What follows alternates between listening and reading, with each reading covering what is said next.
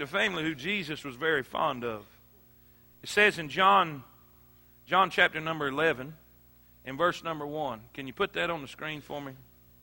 Now, a certain man was sick. His name was Lazarus of Bethany, the town of Mary, and her sister Martha.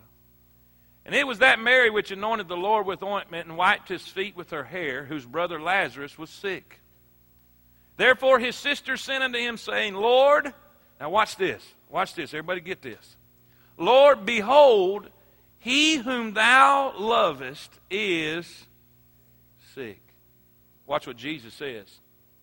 When Jesus heard that, he said, The sickness is not unto death. In other words, the ultimate end is not death, but for the glory of God, that the Son of God might be glorified thereby. How many of y'all would like to hear that when you were sick?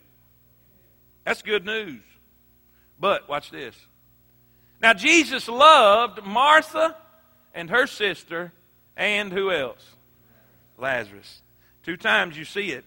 They knew it, and the Apostle John wanted everybody else to know that they were not just saying it, it was a real deal. Y'all with me? Now, I'm going to I'm going to talk about a subject today that the devil's fighting me all day long. All day last night, he has tried his best to keep my mind thoroughly cluttered uh, so I wouldn't be clear to help you with this because if you get this, it's going to change your life.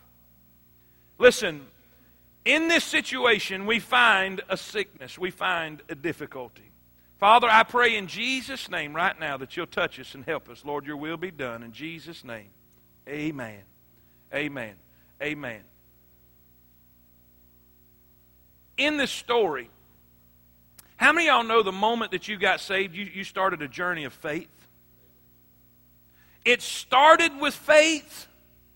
It is in the process of faith and it will end in faith.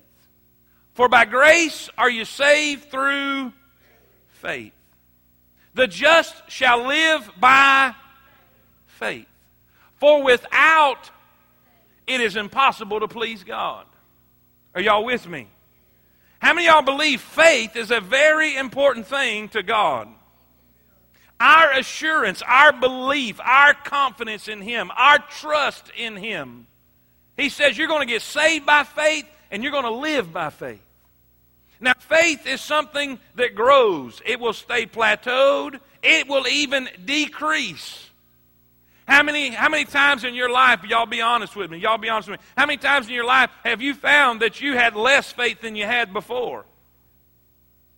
A tragedy takes place, a situation takes place. You go through something in your life and you found out that you were having trouble believing God as much as you believed Him before. Am I talking to anybody? Faith has a way. Faith has a way of fluctuating. Faith has a way of going up and coming down. We don't go to a certain height and stay there. There is something about faith that needs to be fed. There is a living faith in every human being. And everybody's at a different level of faith in their life. And from the moment the disciples followed Jesus, from the moment they began to follow Jesus and trust in Him, they began a journey of faith. They began a time of faith growth in their life that Jesus was concerned about their faith. That's why He said, when you face the fiery trials of your faith, think it not strange concerning you. Don't think that this is a weird thing that's happening. Don't think that this is an awful thing that's happening. You're going to go through trials. You're going to go through troubles. You're going to go through tribulations. It's going to build your faith because God wants your faith to grow. Now, in this situation, in this situation, I want you to see just a couple things. I want you to go home if you, if you can this afternoon and read this chapter, but I can't to save time. I don't want to read every verse, but you'll see this. This is what happened. Jesus has friends that are 20 miles away. These friends have a brother. Listen, Mary and Martha and Lazarus. Lazarus, all three of them are dear friends of the Lord. He gets sick. They send a messenger. They send a messenger from their house to Jesus 20 miles away and said, He whom thou lovest is sick. You know why? Because they knew he could heal people that were sick. They knew that he was the Son of God. They knew that he was the Master. They knew all he had to do was say the word and it would be done. And they said, He whom thou lovest is sick. They didn't tell him what to do, they didn't give him lessons or orders. They just reminded him of his friend. Y'all with me? I'm going somewhere. And Jesus says to that messenger, Go tell him everything's going to be okay. This sickness is not unto death. The ultimate end is not death, but for the glory of God. Basically, it was good news. How many of y'all would like to hear that from God? Well, there's only one problem. There's only one problem. The day the messenger left to go tell Jesus that Lazarus was sick, Lazarus died. If you will study the chapter out, you'll find that when Jesus got to him, he was dead four days. If that, that gives him one day of traveling, because Jesus waited two days after he heard the news. And I've heard people say, why did he wait two days and let him die? He was already dead when he got the word. Think about that. That'll help somebody. Some people think that Jesus just lets us suffer. No, no, no. Sin caused death. He was sick because sickness came from the curse of sin. It was not God's fault or Jesus' fault. It was the sin curse on this earth. I need a witness. But the moment that Jesus got the message, listen, he said, everything's going to be all right. The messenger said, man, that sounds good. The messenger goes back. And when the messenger gets back, he finds out that Lazarus was already dead. What do you think that did for the message? What do you think Mary and Martha were thinking? What do you think? He's the Messiah. He's the Master. He's God. And you're telling me that he's not going to die. This is not unto death, but he's already dead. How many of y'all been there? When God asks you to believe something that is unbelievable, Jesus tarries two days. He's already dead. He says, All right, boys, it's time to go wake up Lazarus. And they don't get it. They think it's a, they think it's a physical thing, and, and, and, and, and, and they, say, they say, Well, you know, wake him up if he's sick and he's sleeping. That's better for him. Let's just let him rest. Because, see, Jesus had done got death threats, and they didn't want to go back. Jesus says, You don't understand. He's dead. He's dead. Because I believe the moment he heard the message, Jesus in his humanity prayed to his Father in heaven, and his Father in heaven gave him the word that Lazarus was dead. And he goes, and here they come. They come into town. And guess what? Martha is the first one they find. Martha runs and falls at his feet and said, If you'd been here, my brother had not died. If you'd been here, my brother had not died. Nevertheless, nevertheless, I'm going somewhere. I'm setting a table, guys says this Martha says this, nevertheless, whatsoever ye shall ask, whatsoever ye shall ask, we know that, that, that God will give it thee. In other words, uh, even now, we believe that you can. Now that sounds pretty good, doesn't it? Y'all with me? Y'all awake this morning? That sounds pretty good. That sounds pretty spiritual. That sounds like she just come out of church. I believe. I believe. There's only one problem. In just a few moments, Jesus says, Take me to him. Isn't it amazing in his deity, he knew he was dead, but in his humanity, he didn't know where he was? That's a whole other thought we can talk about later. They bring him to the cave. The Bible says it was a cave. And there was a stone in front of the cave. They had put him in, and the stone was in front of the cave. And Jesus says this Jesus says, Move the stone out of the way. And guess who spoke up first? Martha. And this is what Martha says Oh, wait a minute, wait a minute. Move the stone. You don't understand. He's been dead four days. He's going to stink by now. How many of y'all have ever had problems so bad they started stinking? and the problem was so bad in your eyes and it had gone so long in your eyes you thought it's done too late, it's too long, it's too far gone. Nobody, even God, can do anything about this. Am I preaching to anybody? Now, this is the same woman that a while ago she is claiming, I, I believe all things are possible. I believe that even whatever you ask, God will give it. But now, when Jesus says, All right, honey, I want you to step out of your church shoes and step out in your real shoes, out in the real world, and act upon that faith that you just talked about a while ago, move the stone out the way. And she said, Wait a minute. That really confused me. I was studying that and studying that and reading that and reading that. I said, God, she's got faith. In one statement, she says, If you had been here, my brother had not died. And the other says, I believe you. You can do anything. You can do anything. Just ask anything, God will give it to you. Why would she say that? And then all of a sudden over here, Martha says, Don't move the stone. He stinks. It's, it's too late. That don't sound like the same person, does it? And you know what God spoke to my heart?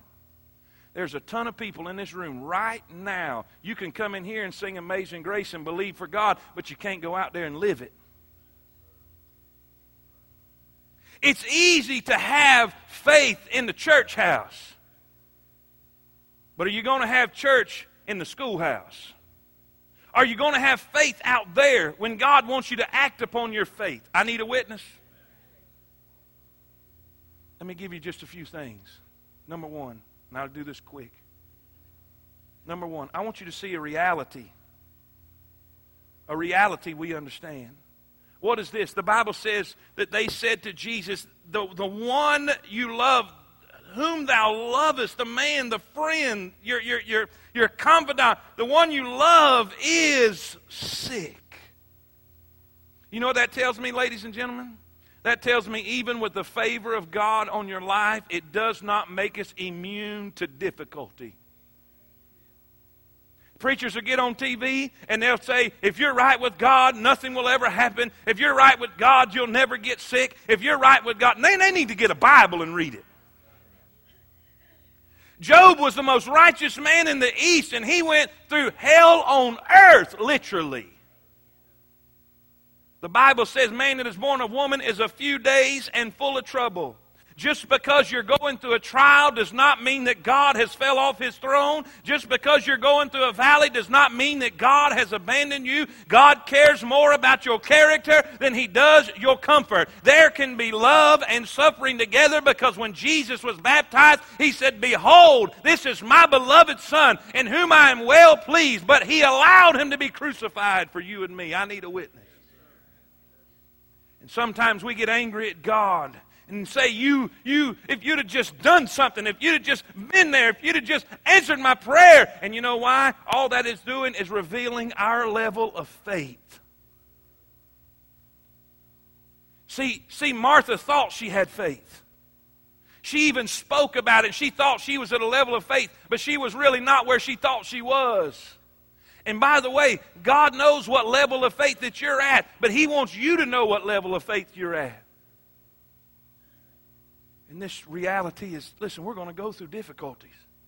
Everybody in this room, if you're saved and born again, isn't it funny when we first get saved? I mean, I mean, the birds sound sweeter, the sun shines brighter, we catch every green light in town. Say amen. Temporarily. And then all Hades breaks loose. Am I talking to anybody? Everything falls apart. Everything we touch messes up. Everything we go through. Dear God, what is going on? I'm saved. I'm going to church. I'm tithing my income. I'm doing everything I know to do. I'm serving on a team. Why is this happening to me? Has anybody ever felt that way? Listen, having the favor of God and being in tune and touch with God is not going to make us immune to difficulty. Number two, write this down. Not only do we see a reality that we understand, I want you to see this. There's a resource we utilize. Well, what in the world we do then? When we face this difficulty, when we face this hardship, when we face this problem that's got us fighting like cats and dogs, when we face this issue in our life that we can't seem to get over, what do we do? Well, I tell you this Jesus gave them a resource. And that resource for our faith is the same for every human being. The Bible says, the Bible says, faith cometh by hearing, and hearing by the word of God. Martha and Mary were going to face a trial of a lifetime. They were going to face the trial of their life, the most difficult thing they ever faced in their life. And before they face it, Jesus says, everything's going to be all right. What did Jesus give them? He gave them His word. And when we face trials, when we face circumstances, when we face the valleys in our life, the one resource that we can always bank on and trust in is the Word of God. I'm asking you today, do you have a Word? I know you're going through a difficulty. I know you're going through a hardship, but have you found your Bible, opened it up, and said, God, give me a Word to get me through. God, give me a Word to get me over this mountain. Give me a Word to get me through this valley. God, I need a Word today.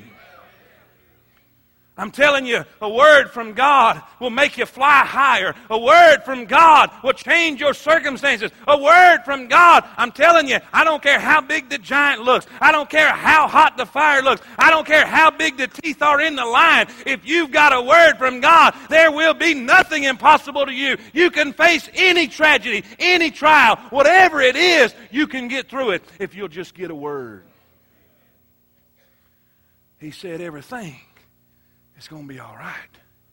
This, this sickness is not unto death. The, listen, the end result will not be death, but for the glory of God. And I know this is important. I know this is important because God spoke to my heart when I was studying this. Let's go back. Let's go back. Find that verse, y'all.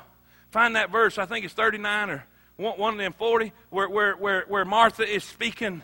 Martha is speaking and her faith starts to flutter her faith starts to flutter. She had faith over there. She had faith enough to say, I know that all things are possible. She had faith to know and say, I know anything you ask can be done. But over here, outside the church walls, outside the church doors, out here where really, where the rubber meets the road, out here, are y'all with me? Out here, when God said, I want you to act on your faith, I want you to put your faith into action and move the stone out the way, her faith began to flutter. Now, watch what he does. When she said that, he didn't say, Don't you know who I am? Do you realize who you're talking about? Do you know? He didn't do that. He didn't do that. Watch what he does. Watch what he says. Watch what he says. Go to the next verse. Jesus saith unto her, watch this, watch this, don't miss this. Said I not unto thee that if thou wouldst believe, thou shouldst see the glory of God? Now, watch, don't miss this. He did not remind her of who he was, he reminded her what he said. What is that? His word.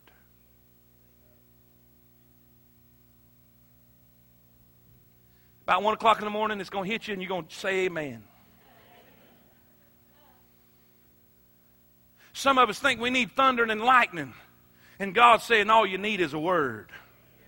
Some of you thinking you need a sign from heaven, and God is saying all you need is my word, because my word will not return. Well, my word is quick and powerful, sharper than any two-edged sword. Demons flee at my word. I'm telling you, mountains crumble at my word. Your enemy will be scattered by my word. All we need is a word.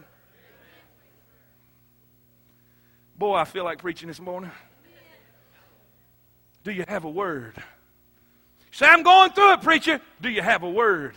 I'm telling you, all you need is a word. Find your Bible, open it up, and say, God, give me a word. I'm telling you, there's nothing like when God gives you a word that's just for you, not for the congregation, not for the church, not for the crowd, but a word that's just for you. When you get down in your quiet place and you're reading the Word of God, and the God of all glory, the God of all creation, speaks a word into your soul, I'm telling you, it'll make you walk this high off the ground.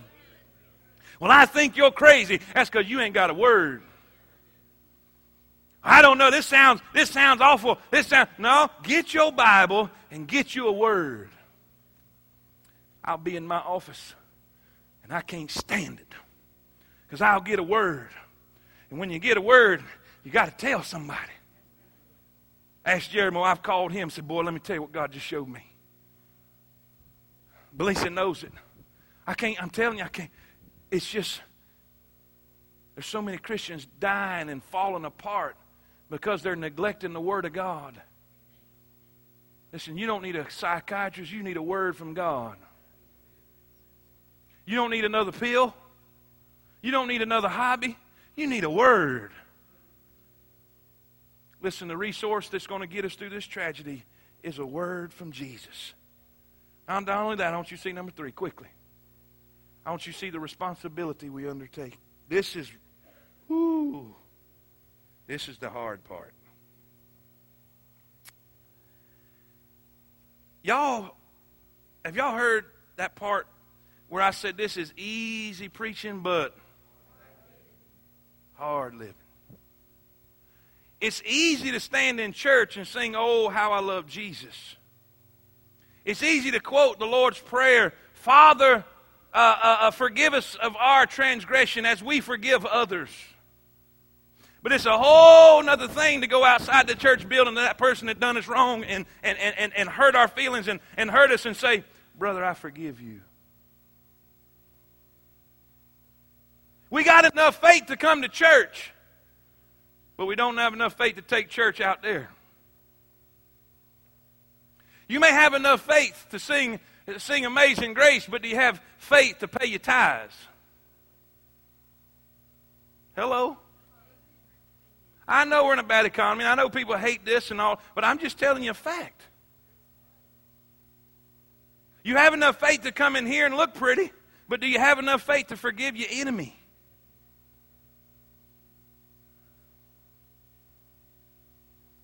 You have enough faith to come in here and hear the gospel preached, but do you have enough faith to take the gospel to your lost neighbor? Listen, it's getting kind of tired in here, ain't it? You know why? Because God don't want you to play this. God wants you to live this.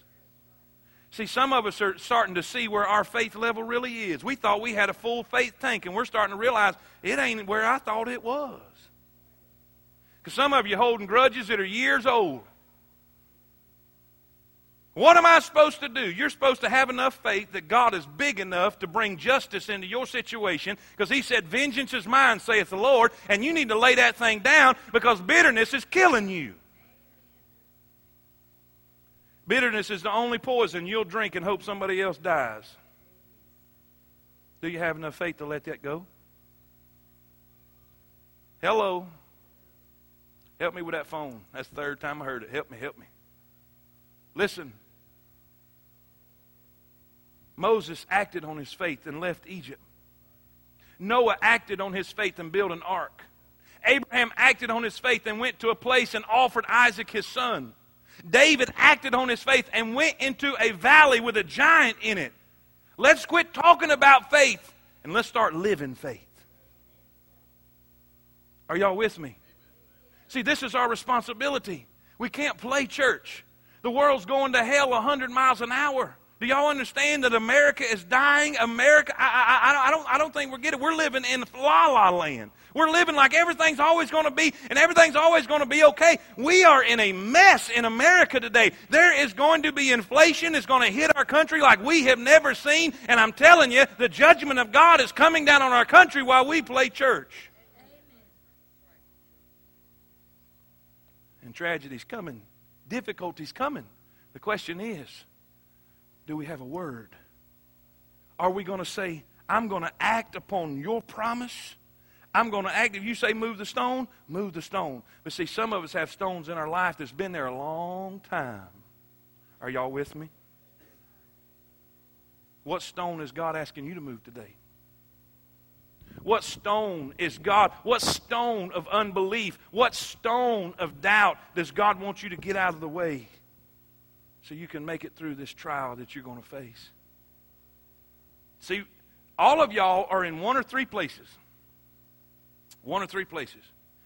You are fixing to go into a trial, you are in a trial, or you coming out of one. Now, here's the deal. If Jesus loved them so much, why did he let, allow them to go through this? Here's the thing Lastly, I want you to see this. I want you to see the revelation we uncover. Jesus said this. This is hard words, man. When I read this first, man, it just blew my mind. He said, now, now, now, Lazarus is sick, and he's dead. He's, he's dead. He's died. And then he says this. He said, and I'm glad for your sake that I wasn't there. Because, see, if I'd have been there, I, I'd, I'd, I'd have fixed him. If I'd have been there, see, sickness can't stay in the same room as health. Death can't stay in the same proximity as the resurrection. Darkness has to flee when light walks into the room. And if I'd have been there, I'd have had done something. But I'm glad for your sakes I wasn't. Does anybody see that as a little weird? Now, this is the one he loves, but now he's saying, I'm glad I wasn't there. Is that not strange to anybody? Am I just the only one that's got a vivid imagination? Let me put it in your. Where was Jesus when he walked out? Where was Jesus when my kid got crazy? Where was Jesus when I lost my job? Does, are we starting to get anywhere now? But then he says this that makes all the sense in the world to the intent that ye might believe. You see, this all happens for a reason. This whole thing is uncovered when we see the end of the story. Two things take place. Two things take place in this situation. What is revealed in this story? What is revealed in this situation? First thing is this. First thing is this. Write this down. I want you to see the person of Christ. Do you realize through this situation they got to see Jesus like they had never seen him before? Before they knew him as a teacher, before they knew him as a healer, before they knew him as a doctor, but Jesus wanted to see him as the resurrection. Do you realize there can't be a healing without a sickness? There can't be a resurrection without a death? Are y'all with me this morning? And he wanted them to see, I'm the resurrection. Well, they said, We know the resurrection in the future. Honey, I'm the resurrection right now. Aren't you glad that He's a right now God? He's a right now healer. He's a right now fixer of your problem. You don't have to wait for future heavenly bliss. You can have your need met right now. Without this situation, they'd have never seen Jesus like they saw him. Do you realize you'll see God like you've never seen him before when you come through that difficulty? Job went through the, great, the greatest trials of any human being on this earth, and at the end of the story, he said, God, I've heard you with my ears, but now I see you with my eye. I see you like I've never saw you before. Listen, the person of Christ is revealed. Not only that, but don't you see this? Write this down. The pursuit of Christianity. What is this all about? Why are we coming here? I was tired this morning. I didn't want to get out of bed.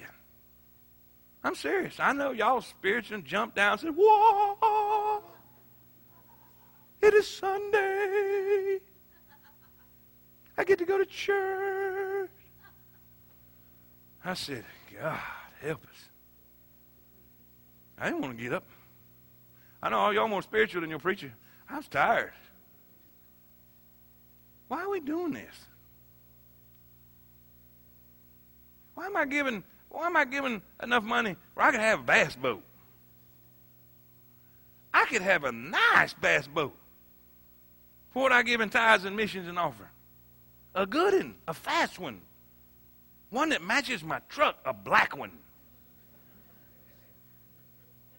I'm getting a little carnal, Gabe, amen? It says bullet on the side, 250 Man. Yow! I mean, just, you don't see nothing but a blur going by. But why are we not doing that?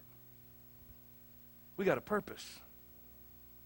All this stuff that we do and praying and giving and, and, and, and, and reaching and witnessing and preaching and teaching, what is this all about? Two things. I'll give it to you in a nutshell two things. Everything we do is for a purpose, and the first purpose is for your faith to grow. God wants you to believe Him more tomorrow than you did today. Everything you face in your life, when they went through the storm on the ocean, when they was in that storm in that ship, He wanted them to believe. He walked on the water. He wanted them to believe. He said, Peace be still, because He wanted their faith to grow.